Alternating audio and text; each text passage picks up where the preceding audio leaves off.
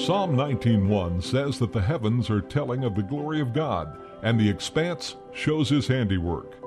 This is Good Heavens, a podcast taking a deeper look at the glory of God reflected in the stars above us.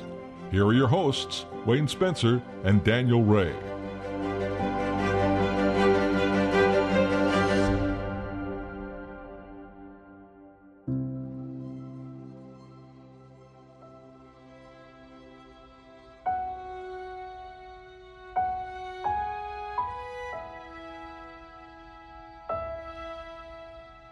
Famed astronomer Johannes Kepler contracted smallpox as a young child and as a result had significant problems with his eyesight for the rest of his life. Not exactly a promising start for a future astronomer. But suffering and difficulty were a hallmark of Johannes Kepler's life and times. He lived during the Catholic Counter Reformation, during which many cities throughout Europe were either Catholic or Protestant there were also two calendars in use during Kepler's life the Julian calendar of ancient Rome and the Gregorian calendar, created in 1582 by Pope Gregory XIII when Johannes was just 11 years old. Kepler was a sickly child, somewhat of a hypochondriac, meticulous, aloof, anxious, astutely observant, with few friends or companions growing up. His interests in astronomy began when, it is said, his mother, Katharina, took six year old Johannes outside to see the Great Comet of 1577. The anchor to Kepler's life, however, was not finally astronomy, but his lifelong, genuine, and sincere faith in Christ. Raised in the Lutheran tradition, Kepler enjoyed the tremendous blessing of having a solid education. Quote, the Lutheran Church's commitment to education provided a single stroke of good fortune in an otherwise hopelessly bleak childhood, end quote, writes Kitty Ferguson. Quote, the Lutheran Duchy of Württemberg had established a fine free school system, and this system rescued Johannes, end quote. Kepler himself said of his Lutheran faith, quote, I am a Christian. The Lutheran creed was taught to me by my parents. I took it unto myself with repeated searchings of its foundations, with daily questionings, and I hold fast to it. Hypocrisy I have never learned. I am in earnest about faith, and I do not play with it. In 1600, Kepler himself refused to convert to Catholicism, despite the looming threat of having to leave the recently Catholicized city of Graz, in which he and his family lived at the time. On the 2nd of August, 1600, Kepler informed the examination committee that, quote, he was a Lutheran and would not convert. His name was written down on the list of 61 banished citizens, he was given six weeks and three days to leave Graz for good. End quote.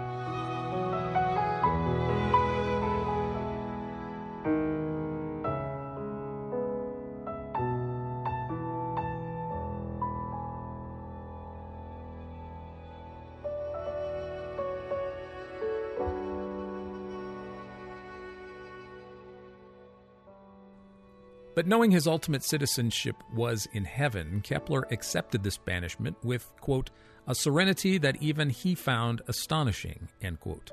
Kitty Ferguson notes that Kepler wrote to a friend confessing, quote, I would not have thought that it is so sweet in companionship with some brothers to suffer injury and indignity for the sake of religion, to abandon house, fields, friends, and homeland.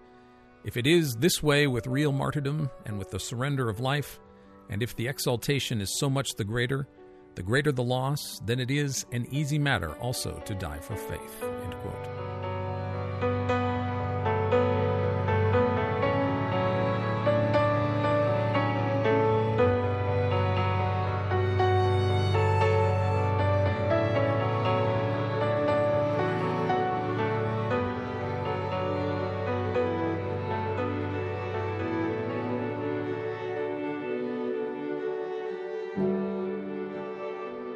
And it would appear that the Lord, in his cosmic mercies, rewarded the perseverance and faithfulness of his servant Johannes with a gift from the heavens themselves.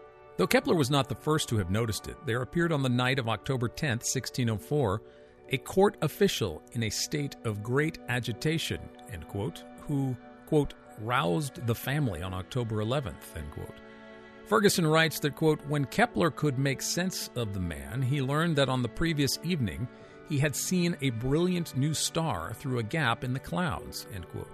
It was not until a week later, after the skies had finally cleared, that Kepler saw the spectacularly luminous sight for himself. So, as God turned Martin Luther's eyes to the glorious light of the gospel for the first time in the early 16th century, nearly a century later, the Lord Jesus likewise turned Kepler's eyes upon high to the brilliantly colorful diadem blazing near the foot of Ophiuchus, the constellation of the Serpent Handler. The nova's appearance created quite a stir in Europe. It is formally known today as SN 1604. In our discussion, Wayne and I could not remember the date. Most people thought it a quote, sinister omen. Kepler spent the better part of a year studying the celestial wonder and ended up publishing De Nova Stella, or The New Star, with the rather profuse subtitle, quote, a book full of astronomical, physical, metaphysical, meteorological, and astrological discussions, glorious and unusual, end quote. In those days, Kepler actually wrote astrological tracts for nobles and government officials, as it provided a means for some income, but he scarcely believed there was any actual merit to his own prognostications. He would later say he abhorred the practice of astrological forecasting as something that only contributed to the, quote, nourishing of fatheads, end quote. Needless to say, he thought about the astrological implications of the appearance of the new star in De Nova Stella and thought it best, as a Christian and a Lutheran, to exhort his readers, quote, to examine their sins and repent, end quote.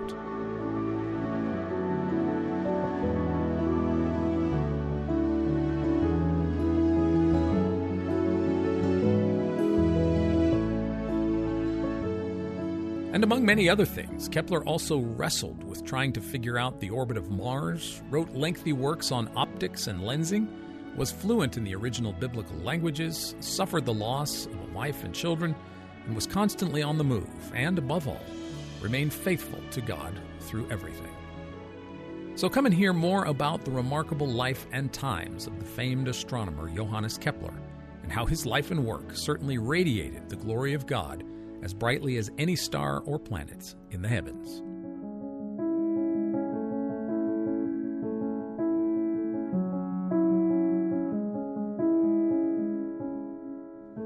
Well, good heavens, Wayne, can you believe it? We've been doing Good Heavens for three years this month. Howdy, Dan. It's great to be here. Uh, three years have gone by quickly, haven't they? Yes. I can't believe our first two podcasts that we did were at the Hope Center in Plano, Texas, in September of 2017. And here we are, three years later, in our living rooms, separated by an invisible virus. yeah, but we've we've adapted pretty well to the remote recording, so we've got a system down now. I think so. I think so. Yeah, yeah. Um, and uh, speaking of um, virus and disease and all this kind of stuff, uh, we thought it would be a good idea, or it was actually your idea, to talk about a time period when there was a lot of uh, a lot of this going on. We think coronavirus is bad. Um, just try having lived in the uh, 16th century, right, Wayne? Yeah, we're gonna go back in time, sort of today in this program, and uh, Dan, um, we were talking about having you know starting this program uh, three years ago, and when I think back to the beginning, it makes me think uh, about Johann Kepler because back then we were talking about that a lot. Yeah, and, and I, I've always thought he was such a good example about someone who uh, balances faith and reason. Yeah, and so we thought it would be a good a good topic to revisit for our third year anniversary, Johannes Kepler and his groundbreaking work, his life, which is really amazing. It's not just planetary, the motions of the planets. That that's what most people know him for. For the ellipses, uh, not the things on your mouth, but uh, the the the actual orbital shape of the planets is kind of like an egg. And Kepler discovered this, and uh, m- most of our listeners probably have at least heard of Kepler's three laws of planetary motion, which he's most famous for. But there's so much more tonight that we're going to unpack about Johannes. Um, and it's really kind of a more involved uh, than the chapter that you wrote in your book about Johannes and Tycho, or Tycho, uh, Tycho Brahe. You have written a whole chapter in the story of the cosmos about uh, the curious odd couple of astronomy, Tycho and right. Kepler. So, so uh, this is going to be a little extended discussion about that, right? Yeah, Dan, I kind of wanted to sort of pick up where my chapter left off in the book. And uh, Dan, you remember we were writing the book, and we came to a point where we had to make a lot of cuts of material. Yes, and it's it's really kind of painful and difficult to cut stuff, but there were things I had to cut and a lot that you had to cut. So oh, it was is, the worst process. Is, this is some of the material that I wish we could have gotten the book. Right, right. So we swept off we swept the stuff off the editing floor and we put it together for a podcast. um, so Wayne, it's been um, it's been three years, and uh, before we get into uh, good old Johannes, um, you wanted to chat a little bit about Good Heavens. Yeah. So um, I'm really happy with what we've done so far on the program, Dan, and um, a lot of people are listening with Podbean, and we didn't start on Podbean. We started with Patreon, and you manage Patreon, and I manage Podbean, and then uh, so uh, the the the first program we did on Kepler was actually the second program on Patreon but in Podbean, I think it was number nine or something like that. Mm. Uh, hmm. but anyway, since the beginning, we've gotten uh, the podcast out in a number of different podcast platforms, and yes. and so you know the most common app that's used for uh, Good Heavens from Podbean is Apple Podcasts, and then the, mm-hmm. the Podbean app is second, and then it kind of goes down from there. We recently added two more platforms just uh, a few weeks ago, Dan. Yeah, that's very exciting. We uh, you gave me the list the other day. I had no idea. Uh, you gave me a list of what fifteen or twenty platforms where you can find Good Heavens. Yeah, it's more like forty some. Uh, oh my goodness heavens! Good heavens! Good we're heavens! On... We're in forty platforms. so the two two new ones that we have are uh, Spotify and TuneIn. There's one called TuneIn. Spotify and TuneIn are also both available through Amazon Alexa. And uh, oh. Amazon Music recently opened opened up for podcasts, so uh, I haven't got Podbean pushed out on that yet, but I could do that Wow. So if you have an Alexa, you can say, Alexa, play the Good Heavens podcast with Wayne and That's Dan. right. It'll work. that's neat. I want to hear that myself. I, I, I, don't have an Alexa, but I want to hear that. And, and then that would be uh, cool. About countries. We need to talk about countries. Oh yeah, we are uh, we are nationwide. Well, not na- we are nationwide, we are scattered we are across the globe, scattered around the globe now. So Obvi- so where are so, we? So uh, over eighty percent of the downloads come from the United States. That's no surprise, and the uh, United Kingdom is the second. So Britain, uh, people in Britain are listening. Well, hello, friends in the UK. Thank you for tuning in. Thank you for tuning Absolutely. in wherever you are. Quite so, yes. Quite so. so yes, sorry about that. Forgive my terrible British accent, but I. Uh, yes. Uh, I love to do it, but Forgive, it's just terrible forgive a forgive a Texan. Right. Yeah, that's right. Uh, and then uh, Canada is number three, and then Australia, and it goes down from there. Wow. We, I know we had a couple. Had, uh, we had a couple in Italy. I see we had one or two in Israel. Was it? Yeah, Venezuela has a few. Uh, wow. Romania. Wow. Uh, there's a couple in Pakistan. Wow. And over time, the the ones that have very few tend to grow. So it's it's going well. So good heavens, we are all over the earth. That's right. Coming to you live from our respective living rooms. I'm Wayne. I'm Dan, and that's Wayne, and uh, we are broadcasting uh, "Good Heavens" from uh, our living rooms tonight, all over the world. Very right. cool. Um, so that's pretty exciting. Anything else that you uh, wanted to talk about in relation to the podcast? No, that's it. I just think uh, I'm glad we're we're still at it. Yes, yes, lots more things to cover. We've only scratched the surface of the Rakia, Yeah, we- uh, the Rakia doesn't really have a surface, but uh, we haven't figured out all the mysteries of the universe yet, have we? we haven't even begun. I, I don't even think we're we're halfway to the moon yet. Uh, but uh, yeah, there's um, a lot to talk about. But tonight we're going to focus on. It is tonight. We are recording this uh, in the evening, and um, this will air soon. But uh, we thought it would be a good topic to uh, to talk about uh, Johannes Kepler, uh, the uh, who lived during the uh, late 16th, early 17th century. He died in 1630. Correct, Wayne? Uh, yes, that's right. Yeah. So, and then he was born um, only 25 years after Martin Luther, the Protestant Reformation, uh, German Protestant uh, reformer. Um, born in 1571, he was, uh, Kepler was. I wanted to start off. I know this is kind of a surprise to you, but uh, I don't think we talked about this before.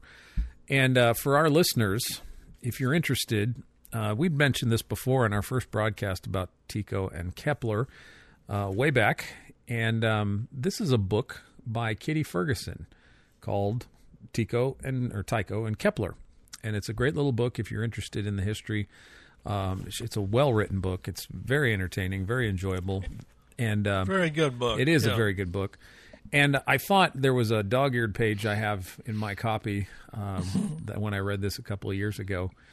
It's Johannes uh, writing a description of himself in the third person. and so he's uh, 25 or 26, uh, Kitty Ferguson says, but this comes from his journaling.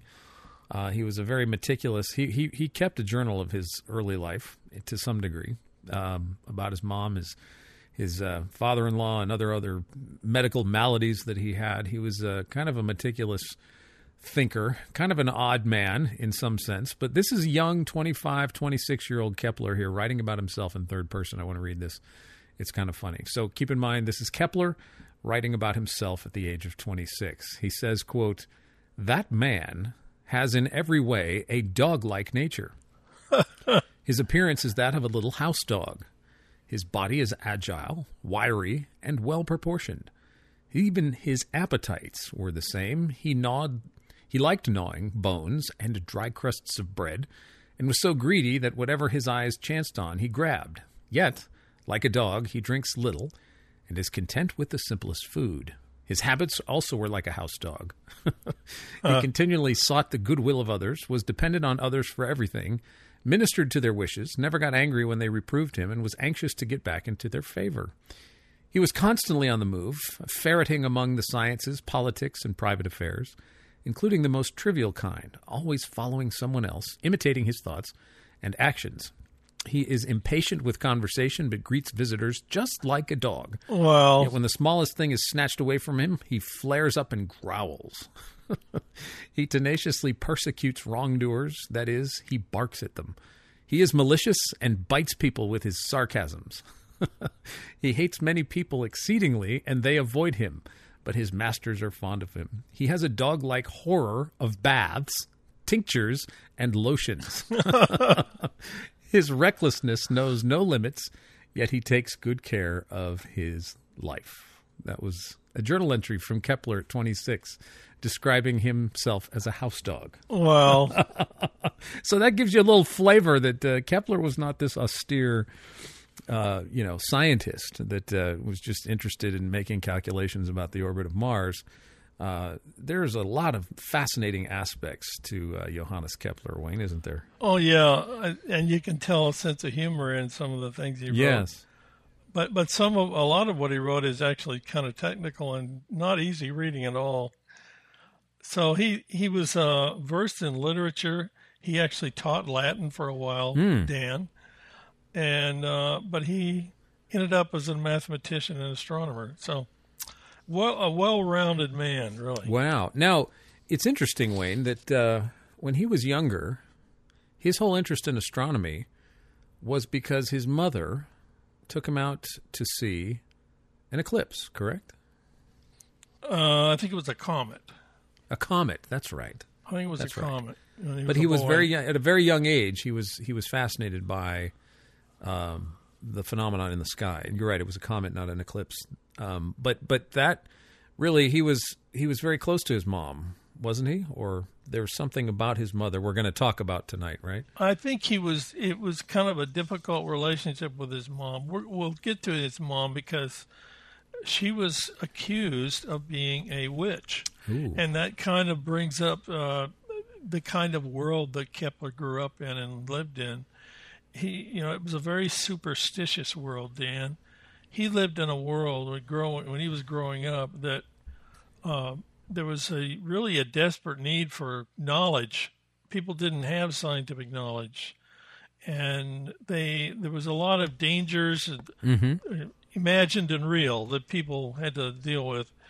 Um, people were afraid of being touched by a witch. They were afraid mm. Just touching a, a, witch touching them would make them sick, and they had all kinds of uh, superstitious beliefs about things.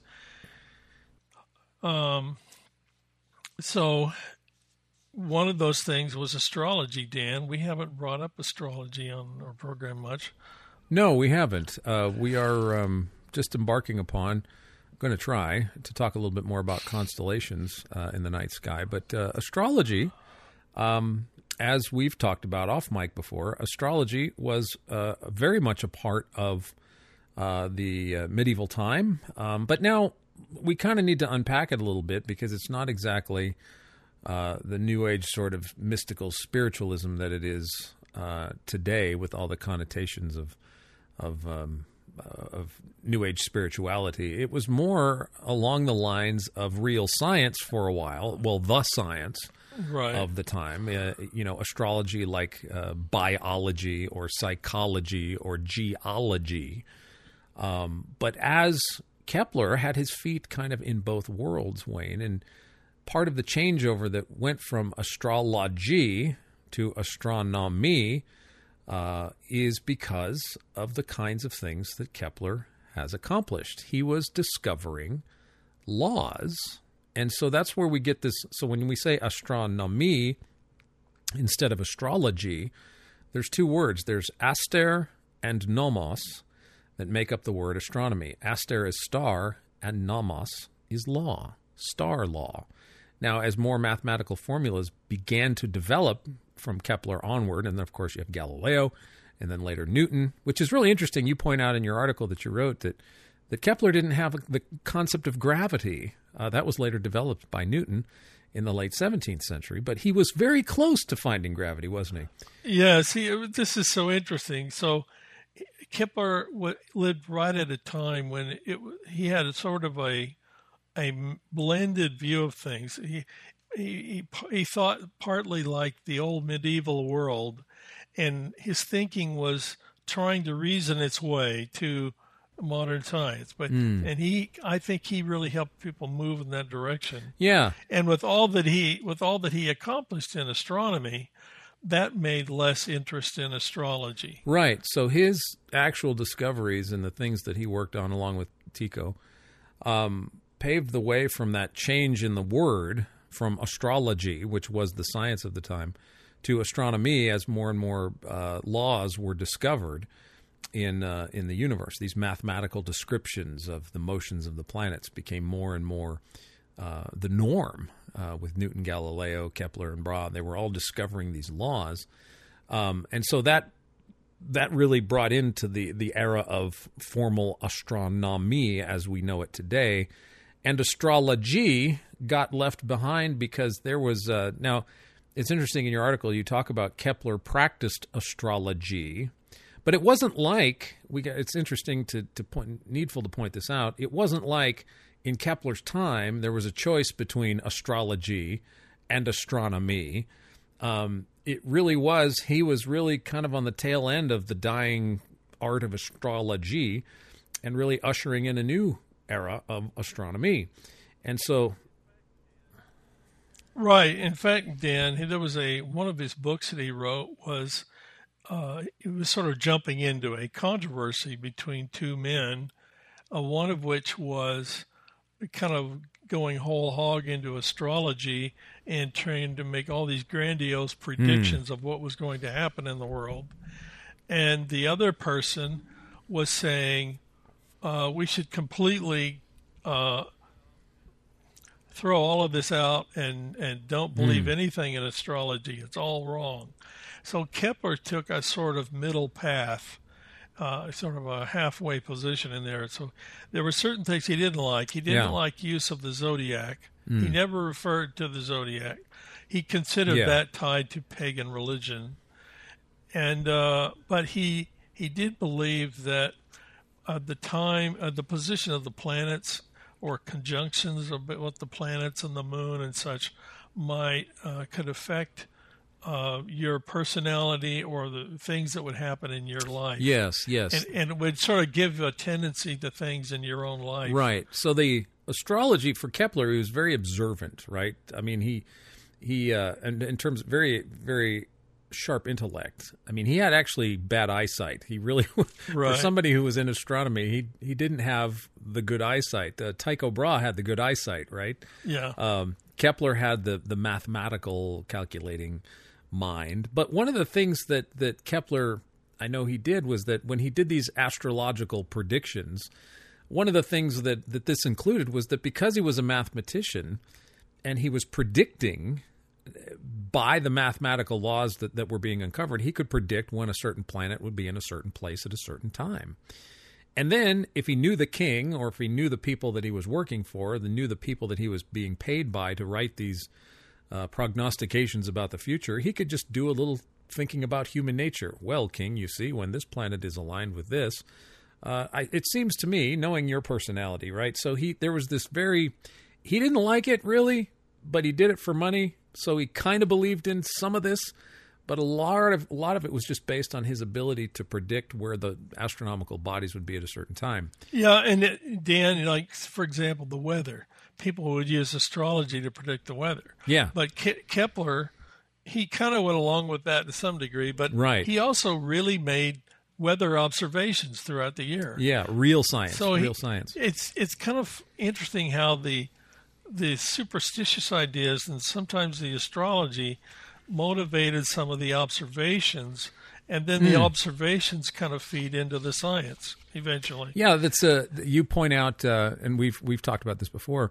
In the medieval time, you know, so people were in search of this idea of, um, you know, let's let's turn metal into gold, right? And so, like in in Kepler's time and before, people would lay out like tin in the sun because they thought the sun influenced this process of alchemy and you would sun your metals right? And and, and if you were had the appropriate uh, proportion of sun on your metal you might get some uh, you might get uh, your your metal to turn into gold. So but this whole idea of alchemy turning base metals into gold uh, of course that there's there's nothing to that but that investigation into that kind of practice led to eventually uh, modern chemistry. Right. Right. Um, so one thing that was a, a, bad motivation, something just we just didn't know, all of a sudden leads to actually the science, and that's a good explanation for p- kind of how we pass out of astrology into astronomy uh, through the making of observations. Um,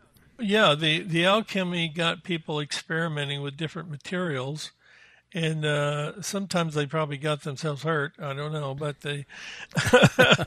uh, Who knows what all the kind of stuff was going on when they were trying to make that stuff go? There were some useful things that were learned from that, probably. Yeah. Uh, but you know, I we should point out, Dan, that uh, the Bible does discourage astrology strongly. Right. And uh, there's a few places in the Bible you can refer to if you want to look that up. Deuteronomy 4:19, Isaiah 47:13. He basically says astrological predictions are useless. Mm. They can't save, but God can really save. And then Daniel chapter 2, it tells about the, the magicians and advisors to King Nebuchadnezzar. Right. And they, they could not help him understand his dream, but Daniel helped him uh, figure out his dream without astrology. Right. And so for today, when you hear of astrology, I mean, you can Google astrology and you can find all kinds of things about what sign you were born under in the zodiac and what you should have for breakfast tomorrow and who you should marry and you know what kind of job you should take and if you should move and all this kind of stuff and really today i would say a very easy way to distinguish uh, astrology basically is thinking that the universe is all about you and uh, and your future. When in truth, good astronomy, as Kepler did note, uh, is all about Jesus. It's all about the God who created everything. And uh, so that's a really quick, that's a down and dirty. Course, there's so many other bad things that go on in the, in the practice of astrology today. It's New Age spiritualism that that is a, a complete misuse and a misunderstanding and uh, of of what the stars and the heavens are. And um, and and but there's another error today, Wayne, that that Kepler. We we don't blame Kepler for this, but there's another error that in the other direction, where it's all hard science and we've completely taken God out of the picture. Um, and so everything is materialistic. Uh, we have to. You and I joke about this a lot on some of the episodes. That if you take God out of the universe as the creator and the sustainer, you have to come up with naturalistic explanations for why things are the way they are. Because if there's no God, all you have is matter and energy. And so, how often, Wayne, have we seen or talked about theories in cosmology or astronomy that try to explain certain phenomena by planets or stars exploding or crashing into each other. right, and uh, what we want this universe, this vast universe we're part of, to mean something. Yes, and so I can.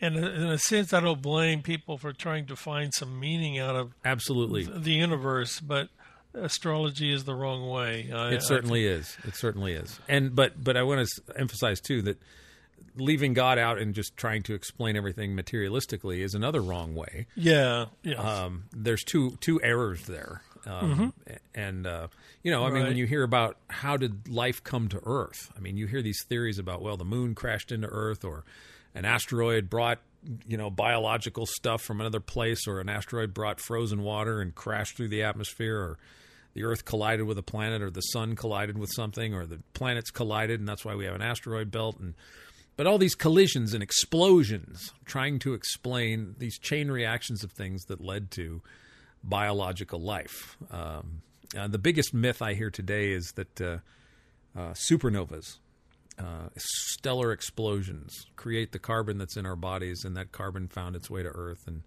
there's this long chain of explanation as to how we got here without any reference to God whatsoever.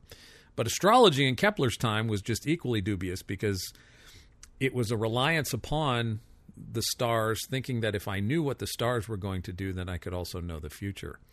And uh, so, so they're opposite errors there, but they're both kind of mythical and, and, and, and wrongly directed in terms of what the universe is all about. But Kepler kind of cut through all that, and he foundationally understood that that that the heavens were ordered by God, created by God, and that was his uh, conviction all the way through the tumultuous times in which he lived. He never gave up on his faith, did he? No, and uh, I I can see uh, how Kepler really influenced people around him, and he, he knew some important people.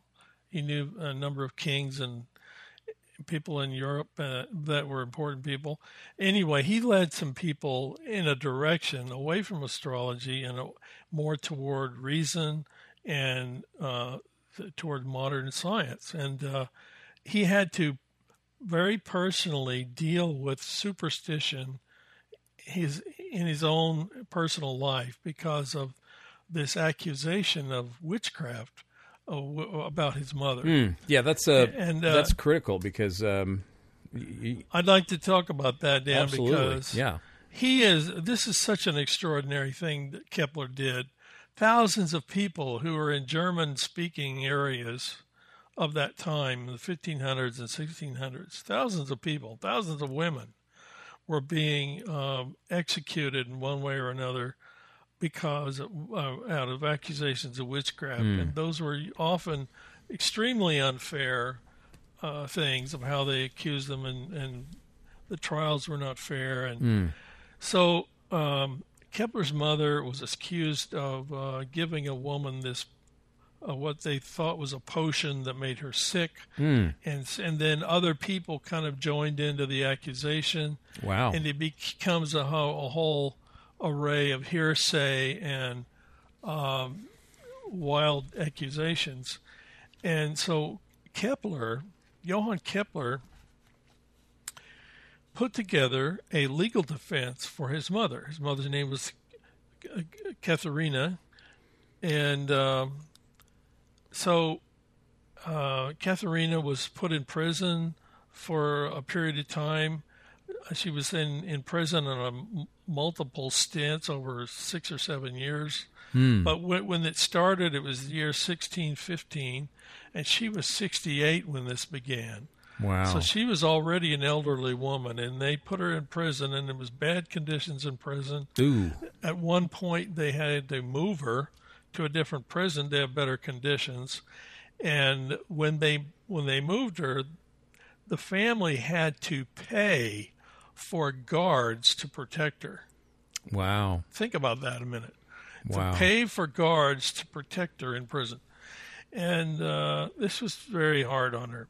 Uh, and eventually, she was. Uh, there was a trial she went through, but Kepler managed to convince the authorities to have the uh, the whole legal proceeding written up in detail, and the whole defense was in writing. And I think that probably made it easier for him to refute the claims. Yeah. But he spent six years and a lot of time and effort uh, defending his mother's innocence in this against. Yeah, he had to pay for lawyers. Yeah.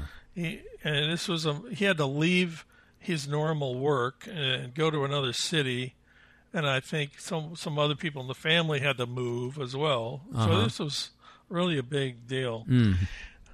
Anyway, she was eventually acquitted and let go, and at the end of this whole uh, ordeal, she gives this uh, testimony of her faith. I believe she was really a Christian.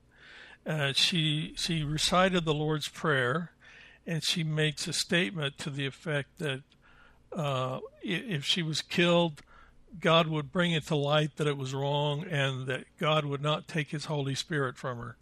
Hmm.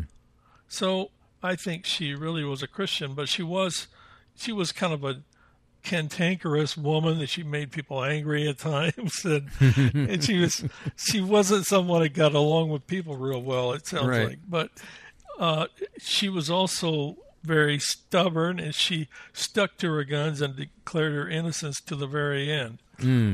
So she was just uh, she was older, somewhat uh, somewhat personally unpleasant, but not not anything like one of the the witches in in uh, Shakespeare or something like that. Yeah, she was she uh, just Right. just a very very So- uh, just very difficult for us to conceive of the time in which so many people were so easily accused and then put to death with so little uh, evidence in, in proof of what they are. The, the suspicions, as you say, superstitions and suspicions uh, ran high uh, during this time period, rumors and everything. And so, Rumors, yeah, disc outright lies about her. it's it's amazing. So with this cultural and social mess, I mean, you had disease and you had superstition and you were, you know, all these things that we didn't know and bacteria and you know, here we are. And then then we had the political turmoil, the political and ecclesiastical turmoil of the Reformation. That uh, that here is Johannes Kepler. He's almost like, and I think we've said this before, and you say it in your book in the chapter in our book that uh, that Kepler was kind of a Martin Luther of the of the universe, wasn't he? He kind of reformed, uh, began the Reformation process of how we truly understand what's going on in the heavens. Wouldn't you say? Yes. so he was the kind of person that he didn't take things that he heard and was told for granted.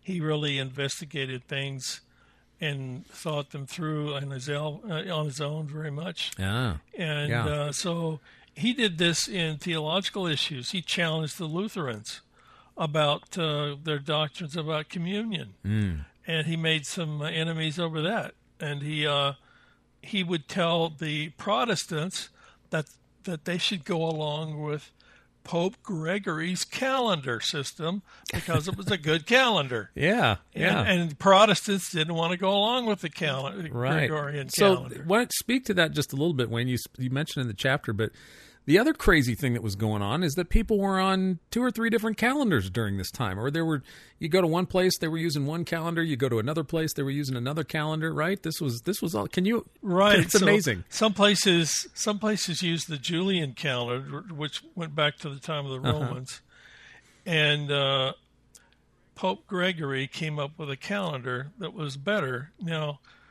in Europe, because there had been so many conflicts between Protestants and Catholics, there was this agreement that um, if the leader of a city was Protestant, then the city would be Protestant, and if the leader was Catholic, then the city would be Catholic. And so there were Protestant cities who had the Julian calendar and Catholic cities that used the Gregorian calendar. How about that? and uh, sometimes they might have either one, but I know I don't remember what city it was. There was one city that Kepler actually had to move to this city, and when he moved, he lost several days. There's several days of the year just Never mind 2020. This sounds terrible. I go move and I lose a week. you could lose your birthday. You could lose your birthday. You could lose a week. Uh, you know, and then you're in a you're in a Catholic town or a Protestant town, and, and your, your, mom's on trial for being a witch, and you got yeah. you got gangrene and, and dysentery, and and and, and uh, it's just an insane time. How did this man survive all this? You know, it's amazing. It really is amazing. Yeah, he went through a lot. Yeah, one of these days, Dan, we should do a programs about a program or two about calendars. Yeah, that would be fun because that that is hardly something. I mean, we take it for granted. We buy the go to Walmart and Costco and get the little. Uh, squares with the pictures, and we we see all the days all the way up to December. I remember when I was a kid, I'd, we'd get a new calendar for Christmas, and I'd look at the December of the next year and wonder what day Christmas was on, you know, and but we take it for granted that we can look at our phones and know the time of day and and you know that's funny Wayne because we we've lost the art or the ability to be able to tell uh, the time of day and yeah. the seasons by looking at the sky, which is something that uh, that that was very familiar to Kepler and, and people in his day. Right, and there's a lot of things that have been the same for a long time, like the calendar system and nobody knows anymore why where it came from or why everybody uses the same calendar. It didn't always. It wasn't always that way. So, uh, solve for us, solve for us, Wayne. What calendar are we using now? What do we call the calendar? It's that's the uh, Gregorian calendar. It's the Gregorian calendar. So, the calendar that we're using now came out of the Protestant Reformation, and it is a Catholic calendar, right? That's right. That's right. Uh, the Julian calendar was made by uh, uh as you say, in the Roman times, and uh, the Protestants just went with that. It, it was Julius Caesar, I think. Just, yeah, and so uh, and uh, so so that's really fascinating. It really is fascinating. We didn't even know what time it was. you know, at least in 2020 we have a calendar. uh, but, right. but, back then you're like, what day is it? I don't know. Where are we? yeah, you know, that would be but, so um, confusing. I want to I want to read something really quick from Kitty's book again that and this will help you go into something else you want to talk about. Okay. Um that you know, we're talking about all this madness and chaos and makes 2020 look like Disneyland.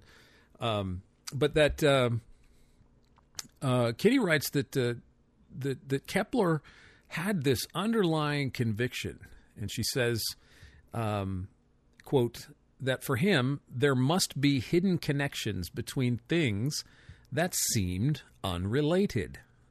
Geometry, music, medicine, and astronomy had to be linked at some deep level. Kepler thought this must surely be the way God created the universe. Therefore, a man created in the image of God could comprehend the logic and discover the links with effort. End that's quote. good. Yeah, and I think that's exactly what drove him to be so, you know, as he described, we talked about kind of jokingly at the beginning, uh, himself as a little house dog who loved to chew on a bone. That's not entirely untrue. Once he got a bone, he wasn't letting go of it. You know, he he persevered.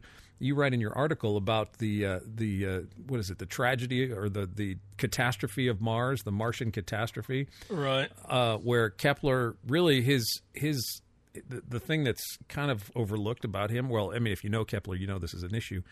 But him wrestling with the orbit of Mars because it was so bizarre and right. trying to fit it, understand it. Is it a circle orbit? Uh, what's going on here? What are these things going on? He really it was a battle with the, uh, the god of war planet, wasn't it? He was really struggling w- with that aspect. But what Kitty just said is is what drove him. He had to, he was convicted that there is an underlying order that can be known, and if anybody's going to know about it, it's going to be me. I'm going to chew on this and chew on this and chew on this like a little house dog until, until yeah, I figure it out. He really wanted he wanted to understand the universe, and he thought that we could understand it. Yeah. Uh, he, sometimes he had ideas that other scholars kind of told him to you kind of avoid those questions. You know, I don't even think about that. Like gra- we were talking about gravity. Hmm. So at the time, um, okay, the Ptolemaic idea had Earth at the center of everything, right? Mm-hmm. And and the idea of gravity was that gravity pulled everything to the center, hmm. and mm-hmm. that was the center of the Earth. And so what they believed was that gravity really only affected the Earth. Hmm. They thought that gravity didn't operate in space. Wow. So that's how that's how they could believe that the sun could orbit the Earth because they didn't have the, they didn't believe gravity existed in space. and it was really the concept. I've read it before. Um, Kepler was extremely close, as was Brahe. I mean, both of them together, Tycho and Kepler. They were they were really on the verge of of discovering what Isaac Newton would later discover. They just stopped short of of following through with their with their ideas. Yeah, in fact, Dan, there's a quote I'd like to give Yeah. of Kepler, and this is he's describing gravity. Okay, cool. And this is a correct statement the way he describes this part of it. He says, If one would place a stone behind the earth and would assume that both are free from any other motion, then not only would the stone hurry to the earth, but also the earth would hurry to the stone. They would divide the space lying between in inverse proportion to their weights. this is a this is an accurate thing. He doesn't use the concept of gravity there. No, he doesn't use the word gravity, but he's he's on to the concept of it right there. Yes. Yeah. And so he believed that gravity did operate in space, and it, hmm. it had to do with the planets staying in their path, you might say. But he didn't he didn't really correctly understand gravity as a force. He thought that here you have the sun and the planet is moving around the sun, uh, and somehow the sun's rotation uh, the sun spinning would made the planet spin and ro- ro- revolve around it. So he thought it was the spin of the sun that made the planets move. And people at that time hadn't even thought about did the sun spin or not. But, but Kepler believed that it probably did spin. And it was, nobody had a way to prove that at the time. So Kepler was ahead of other people on this about the sun. Um, but he didn't Yeah. quite have the right idea of a force like Newton did later. Um, and after Kepler died, it was only about, I think, 12 years or something later that Isaac Newton was born. And so I think that Isaac Newton very much used some of Kepler's writings, very likely. And he probably really got some of his ideas from Kepler. Because Newton was able to kind of pick up the concept that Kepler started and, and kind of flesh it out mathematically. Yeah, and so um, uh, Kepler, we should mention, uh, most people may know this, but Kepler did communicate and was a contemporary of Galileo. Yes. they shared inf- they shared information. Um, but but between Galileo, Kepler, and Brahe, they didn't quite come up. Newton came behind them, and as Newton is famously quoted as saying that uh, his discoveries were because he stood on the shoulders of giants, Giants. and I'm sure some of those giants were a couple of them were Galileo and and Kepler and and Brahe because they I mean you did not have anybody like Tycho Brahe collecting observational data uh, from the heavens and and as you say in the chapter uh, Tycho was very jealous of of and guarded this jealously he didn't want any of this data leaking out because he was trying to formulate his own model Right. um, of the uh, sort of a combination of helio and geocentrism. But he was very, it was very difficult for Kepler to get the information out of Tycho so he could do these calculations because Tycho was inherently suspicious of everybody out to get him. Um, but that was really interesting. So Kepler had a really, you, you, you write in your article, Kepler had a really interesting idea about God and intelligent design and about this motion of because this is hard to conceptualize. We are extremely familiar with the motion of the planets, and we almost take it for granted that we know what gravity is, but there's like several different theories of gravity today.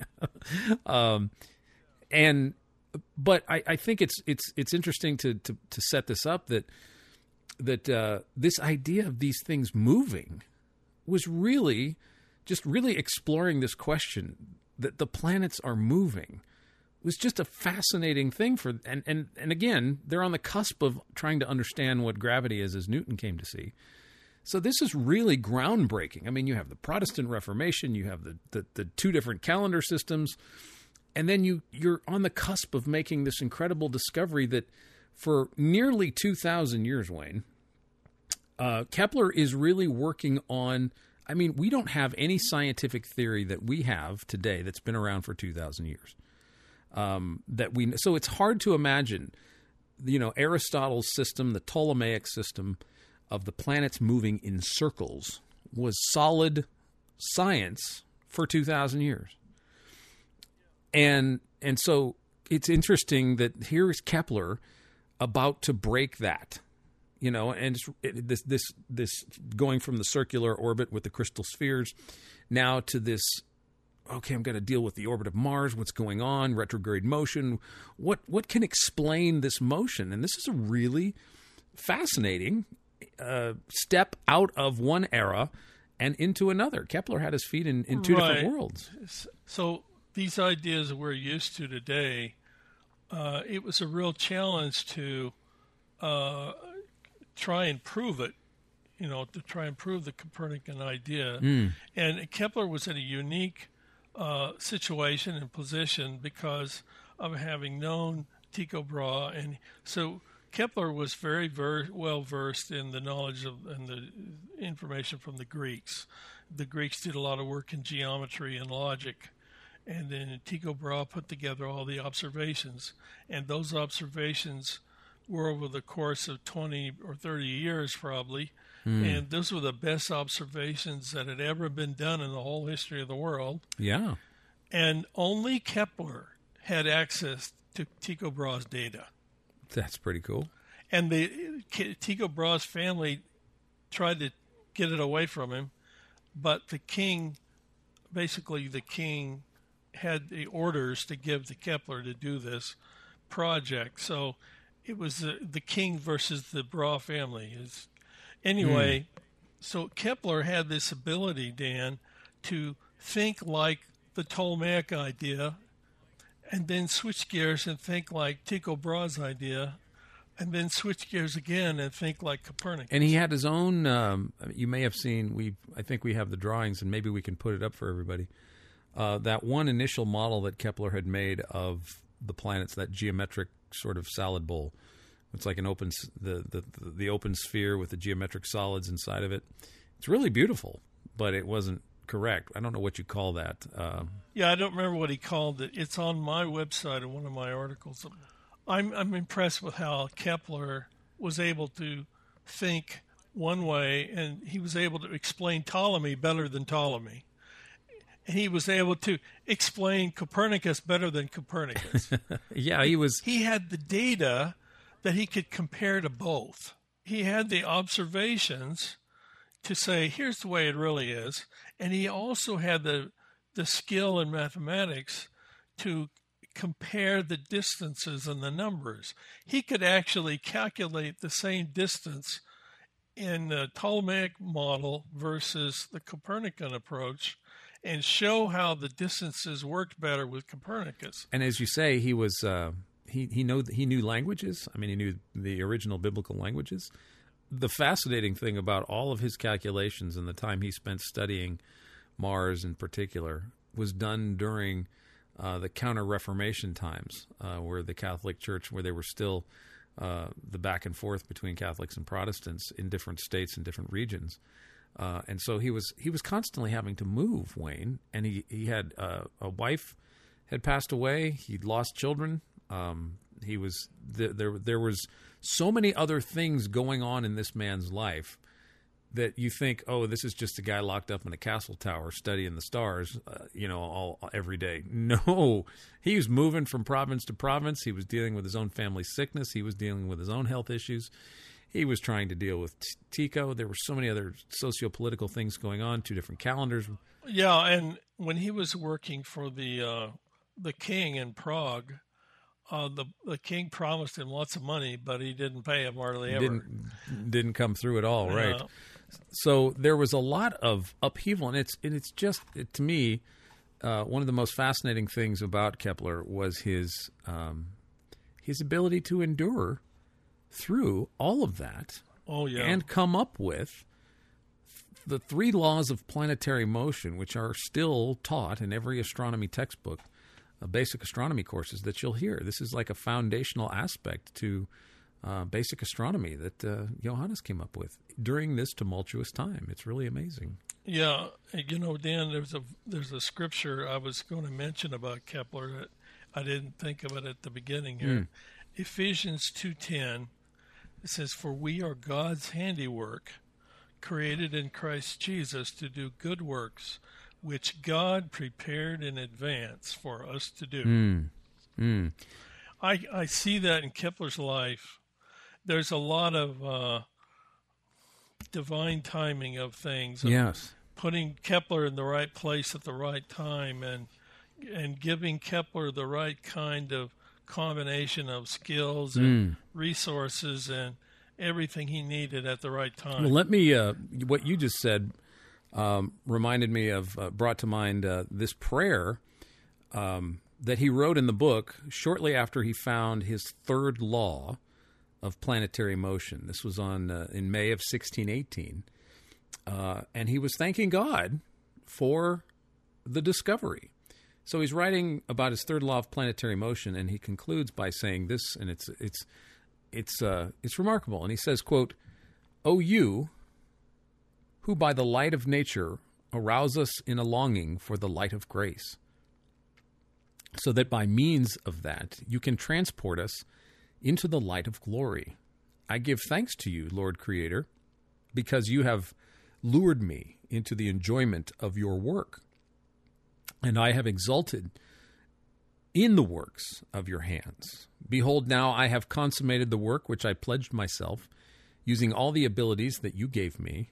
I have shown the glory of your works to men, and those demonstrations to readers, so far as the meanness of my mind can capture the infinity of it. For my mind was made for the most perfect philosophizing.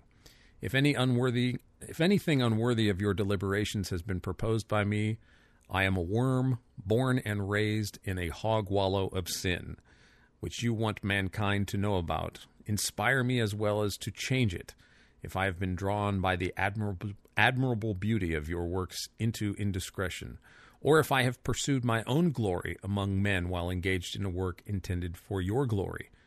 Be merciful, compassionate, and forgive. That's Kepler's prayer that he wrote as he was writing his third law of planetary motion. Wow, that's awesome. Isn't that neat? and I remember um, we talked about this before, but uh, we are getting back to astrology. Um, you know, Kepler was uh, was often asked about the future. You know, he was when he made his predictions. Um, there is a supernova named after Kepler. It's supernova 1609 or 1604. Is it 1604? SN 1604. 1609. Is it 1609 or 1604? Forgive me, I should I should have known that. positive. Anyway, There's a picture of it in our book. Yes. Uh, and I don't have the shoot. That's the one book I don't have near me right now. Anyway, there's a supernova named after Kepler. It was the last supernova that was observed in our Right. own Milky Way galaxy. Now we've seen a lot of supernovas since then, but they're all outside of our galaxy. Kepler was the last one to make the discovery of the last supernova observed in the Milky Way galaxy, which is pretty remarkable. And so this nova was was spectacularly visible to everybody. It was as bright as the moon for for a while. And people are like, "Johannes, what do we do? What does this mean?" And uh, he thought, I don't know where what in what book he wrote this, but it was it's so true. He says, you know, after after considering all of this these questions that he got, he said, "Well, I think it means this: it is best to examine one's own sins and repent." Yes. I, I, I remember coming across this. So people wanted to make some big deal out of this, and he, as, as time went on, and he became better in his astronomy, I think he be these sort of things. He was sort of pressed into making some kind of astrological statement or prediction, Yes. and and he would uh, just kind of make some real general statement Right. and not really make that much of it. Probably like uh, you know one of these uh, football broadcasters who's on TV all the time when he goes out for dinner or somewhere public.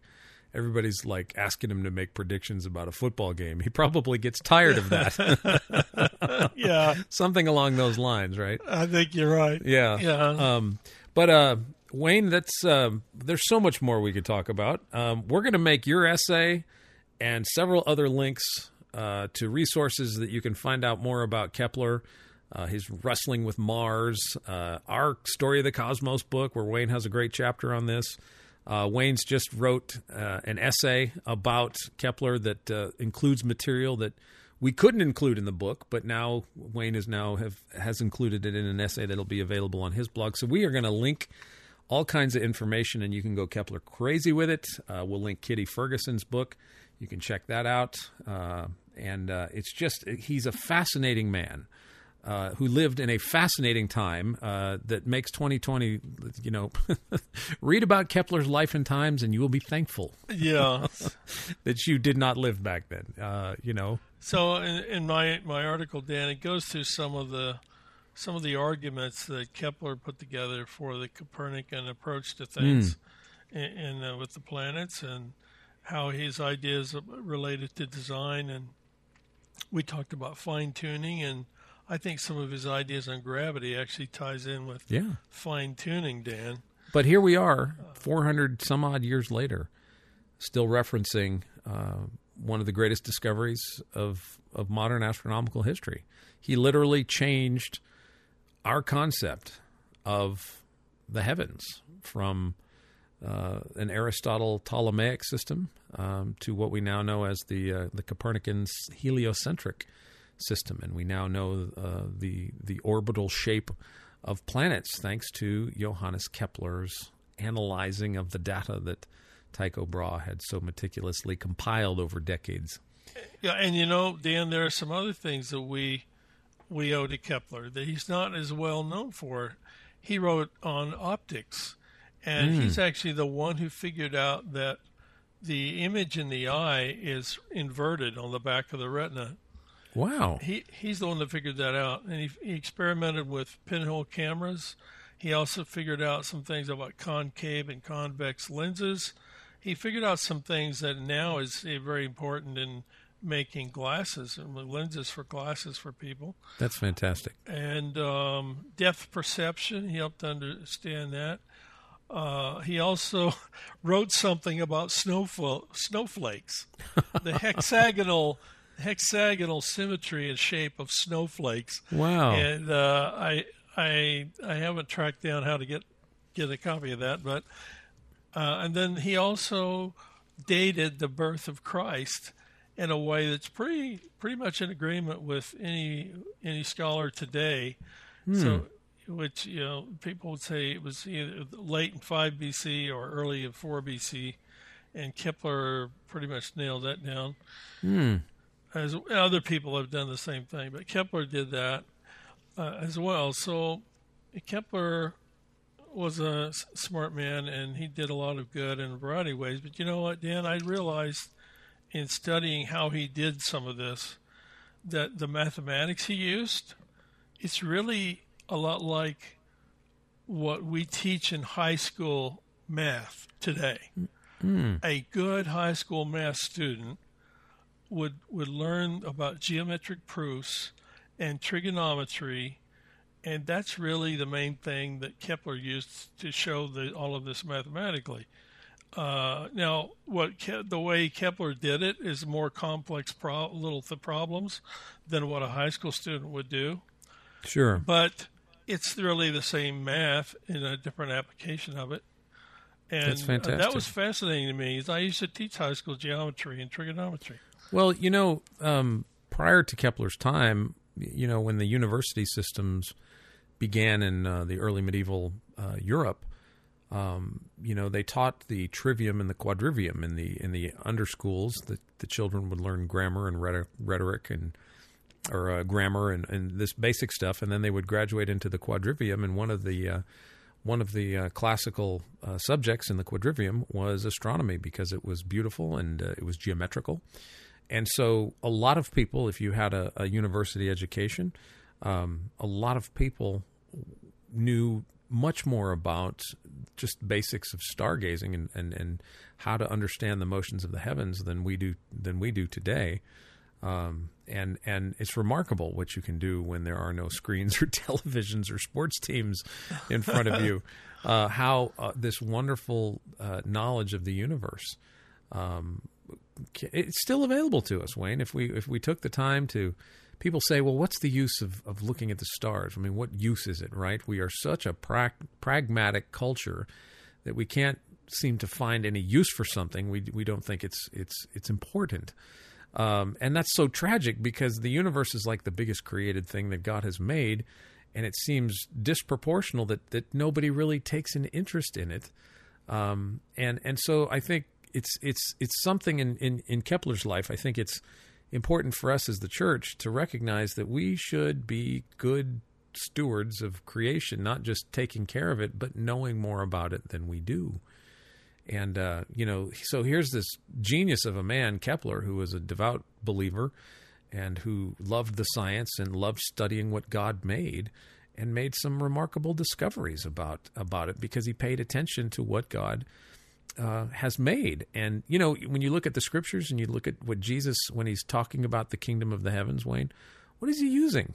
What's, what's he using? He's using analogies of nature, seeds and birds and f- lilies of the field and fish and trees and seasons and he's using the metaphors of nature to describe what the kingdom of the heavens is like. And so I think Kepler's right, or Kitty Ferguson pointing it out, that we were designed to be able to know and appreciate and enjoy what God has made. I think it's Psalm 111. Great are the works of the Lord. They are studied by all who delight in them.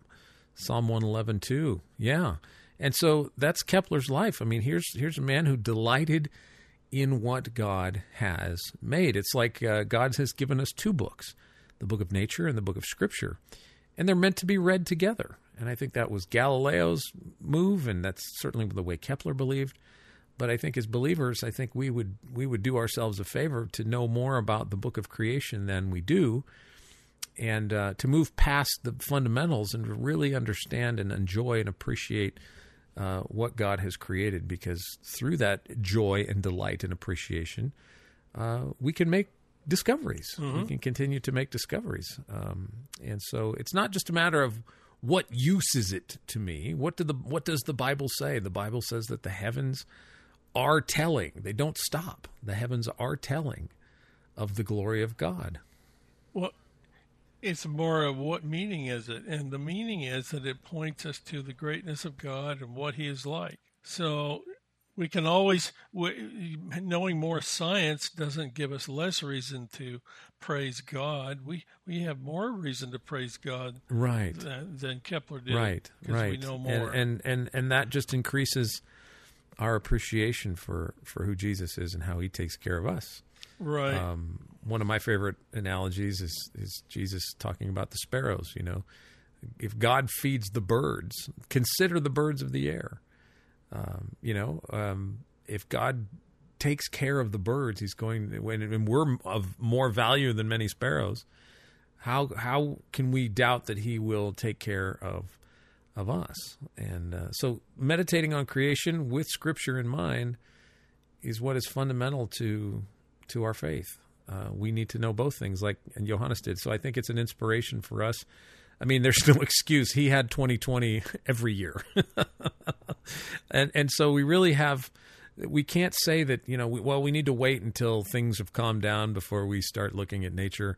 Like, no, I think that's the remedy right now for a lot of us that are experiencing a lot of stress is to go out and to, to contemplate the beauty and the regularity and the wonders of nature, and and that can instill an appreciation and encourage and inspire you to, to know and, and to be more uh, in love with God, you know, to, to really appreciate what he has done and the beauty that he has created for us. And, you know, we, we think about a great man like Kepler, Dan, and it can seem like, uh, who am I? But really, uh, we have more knowledge in our education today than Kepler had in some ways. But he was fortunate because he got a good education. Not everybody got that uh-huh. in his day. And so we really do have a lot today to thank God for. And uh, if Kepler figured out the orbits of the planets without a telescope and without a calculator, and, uh-huh. uh, and you know, and you're really using the kind of math we teach kids in high school, then God has a purpose for our life too. Right. And if God arranged things in the life of Kepler, of Johann Kepler, He can arrange things in our life. Today. Absolutely, because uh, we only have one calendar, so we can be thankful for that. yes. and when we move to a different state, we're not going to lose a week. Right. and there aren't going to be, uh, you know, ecclesiastical bishops raising eyebrows at us and wondering yes. what faith we profess. Uh, you know, so we, you know, 2020 has been pretty rough for a lot of us. Um, mm-hmm. But uh, I would say just a just a short sampling of Kepler's life and times would suggest I think he had it a little worse than we did, yes. um, with all the strife and all that stuff. So anyway, uh, we will uh, we will provide our listeners with uh, links galore that you can explore. Uh, about uh, Johannes Kepler, links to Wayne's page, links to the book we've been talking about, uh, links to other articles that on Kepler if you're more interested in finding out more about that. But I would start if you're interested uh, Wayne's got a great article. Uh, our book, The Story of the Cosmos, is Wayne's chapter. Uh, Wayne's article that he just finished is kind of an extension of his chapter in our book. And then there's the Kitty Ferguson book, uh, Tycho and Kepler. And we'll link all this information in the description below the podcast. Wayne, it's been another great Good Heavens episode. Any closing thoughts? Well, just uh, I guess praise God for being the great creator and that He cares about each one of us and uh, we're going to keep on looking up and finding uh, meaning from the heavens. Amen. All right, Wayne. Well, happy third anniversary to you on this Good Heavens episode. You too, Dan. Pretty awesome. And we will see all of you next time right here on Good Heavens. Good Heavens.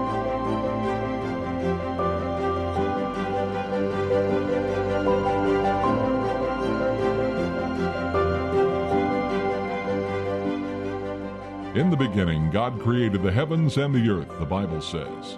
But do the heavens matter to us any more today? What does Scripture mean when it says the heavens declare the glory of God? How can a biblical perspective of the universe fit within the paradigms of modern science? How can a deeper understanding of the universe strengthen and encourage your faith? Find out by putting Good Heavens in your podcast subscription list today. Thanks for listening to this episode of Good Heavens. I'm Dave Mitchell.